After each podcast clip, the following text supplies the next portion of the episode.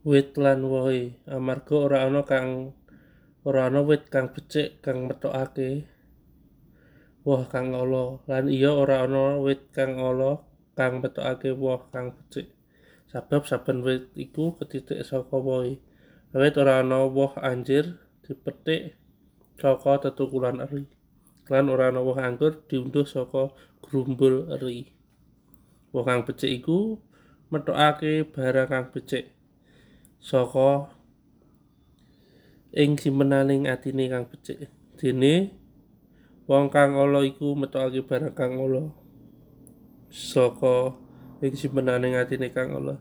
Sabab kang diucapake dening cangkem iku mbludak saka ing sajroning ati